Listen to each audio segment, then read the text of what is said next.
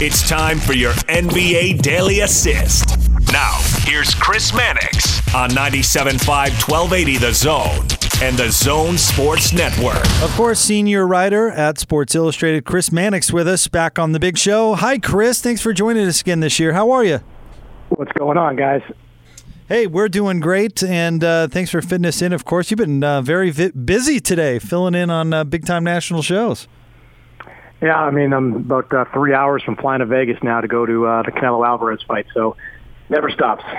Well, let me ask you this, Chris. I just asked David, who Gordon's a little under the weather today, so our friend David James is filling in. But has anything really jumped out at you? I know the NBA season is so young, and maybe the answer is nothing. But has anything really jumped out at you thus far? Well, I I heard the what you said about the Clippers, and I agree with that. I came into this season thinking that you know, there was a lot of league-wide parity, and and that may still be the case. Uh, but I do think that the Clippers, what I've seen early, especially since they've been doing it without Paul George, I just think they're a cut above everybody else. I mean, the the transition that Kawhi has made into that lineup has looked relatively seamless. They are so so good defensively and can be even better when Paul George is back. They can switch on virtually everything uh, their bench is terrific, especially when it's Lou Williams and Montrezl Harrell. I think are going to compete for the Sixth Man of the Year award. And, and I think come February, they're going to be an extremely attractive buyout destination for some kind of big man who finds his way on the open market. So, I, look, I, I think it's it's definitely more competitive than we've seen before. There is no super team, but the, the Clippers are the closest thing to it, and, and not by virtue of stars, but by virtue of their top two guys and the rest of their depth. Kawhi Leonard is so quiet and he doesn't uh, he's not out there selling himself like other stars and you know good for them. They ought to go grab the endorsement money and all that kind of stuff. But he's won titles now with two different teams. He's trying to win a title with a third different team. At what point do we stop talking about LeBron and Steph Curry and Antetokounmpo and say he's the best player in basketball obviously? Yeah I mean I think you're you're you're having that conversation now for sure I think it's a stronger conversation when you say pick one player that you would start the postseason with. I mean, Kawhi for this season, and probably the ones in the future, is going to be kind of on that load management regiment. I mean, he just is. You've got to protect him. And what we saw with Toronto last year is that if you play him 60-ish games, he is going to be sharp and ready to go in the playoffs and, and effective in the playoffs. So you know, that, that could hurt his chances of winning MVP awards, you know, this season and beyond. But I don't know. I mean, LeBron is still LeBron, but you'd be hard pressed to have me take anybody but Kawhi Leonard as the guy I'd begin a playoff series with. On, on both ends of the floor, he is simply elite, and he has shown that he can put a team on his back and, and carry them to a championship. He is Chris Mannix of Sports Illustrated with us here on the Big Show on 97.5 and 1280 The Zone. Chris, what do you think are responsible expectations for the Jazz this year? Well, I think in that conference, depending on matchups, you know, you can you can make a, a case for a conference finals. Um, and given an injury or two, you know, on the other side, they certainly are a contender to get to the NBA finals. And, and if you get there, guy I think the East has some good teams at the top with Milwaukee and, and Philadelphia, but that parity I talked about kind of kicks in. And uh, so, I mean, I think on a conservative angle, you could say the conference finals is is a decent projection uh, if everything comes together. Obviously, you've got to get great play out of Mike Conley all year long. I think you'll get that.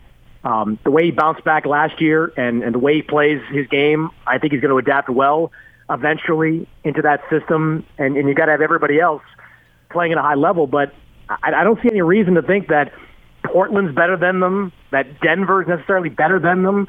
Uh, these teams might have better regular seasons than Utah, you know, Denver especially because of the continuity they have there. And that's a team that's kind of built to win uh, in the regular season. But the Jazz have some guys that, that can be closers. Donovan Mitchell's been that guy. I think Mike's going to take a lot of pressure off him on the perimeter. Um, I think this is one of those years where the Jazz should be targeting at least a trip to the conference finals. So, do you think the Jazz are clearly better than either the Clippers, the Lakers, or the Rockets? You know, it, it's hard to say clearly right now. Um, on par, the, the jury's out.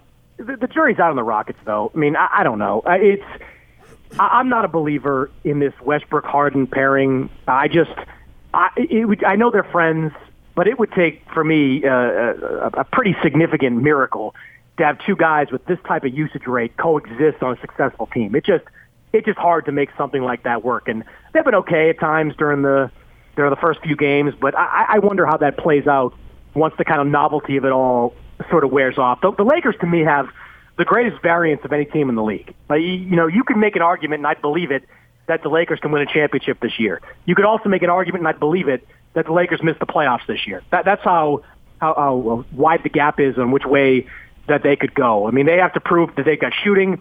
They've got to prove that LeBron and Frank Vogel can coexist in ways that are better than you know LeBron and Luke Walton or LeBron and David Blatt and others. Uh, there's just a lot to, to question about the Lakers right now that we're not going to know until we see them play 25, 30 games together. Chris, a little bit earlier, you mentioned uh, Philadelphia and uh, Milwaukee in the Eastern Conference uh, being uh, up there at the top. Would you include Boston in that grouping as well, or are they a notch below?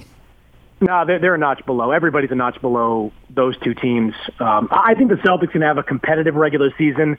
Uh, I've been around Gordon Hayward a lot the last couple of weeks. He looks physically back to being the player that he was prior to the injury. I'm not sure we'll ever ever see the caliber of player he was prior to the injury, but physically he looks strong.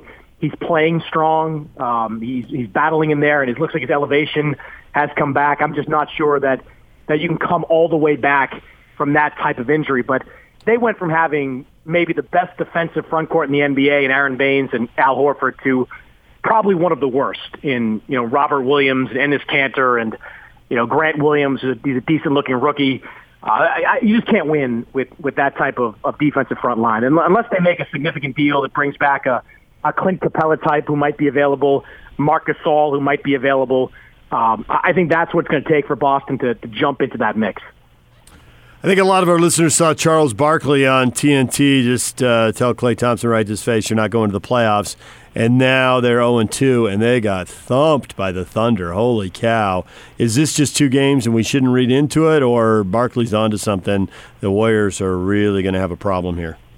Yeah, I'm, I'm not ready to read into it too much just yet. Um, I think their biggest problem is figuring out how to defend. I mean, the scoring's going to come. You're not going to convince me that Steph Curry, D'Angelo Russell, Draymond Green, whoever else they put on the floor can't score at a high level. It's just losing Klay, you know, people kind of overlook sometimes just how good he was defensively. I mean, he was the guy that they put on the top wing player on the other team. He did a more than credible job every single time out. Uh, they got to find a way to to scheme around that because Russell is not that type of defender, and we know Steph is basically an average defender at best. But I just have a hard time believing that that a group with those three guys who are still, you know, all stars and all star level players, I have a hard time seeing them fall out of the playoff mix. I mean, if they continue to defend at this level for the next couple of weeks, uh, we might have a different conversation. But I'm willing to give them a little bit of rope to let them figure out how to be a high level defensive team before I count them out.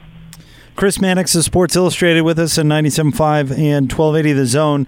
Chris, I want to get your thoughts on how the NBA handled the, the China situation with Daryl Morey and basically how how severe the after effects going to be?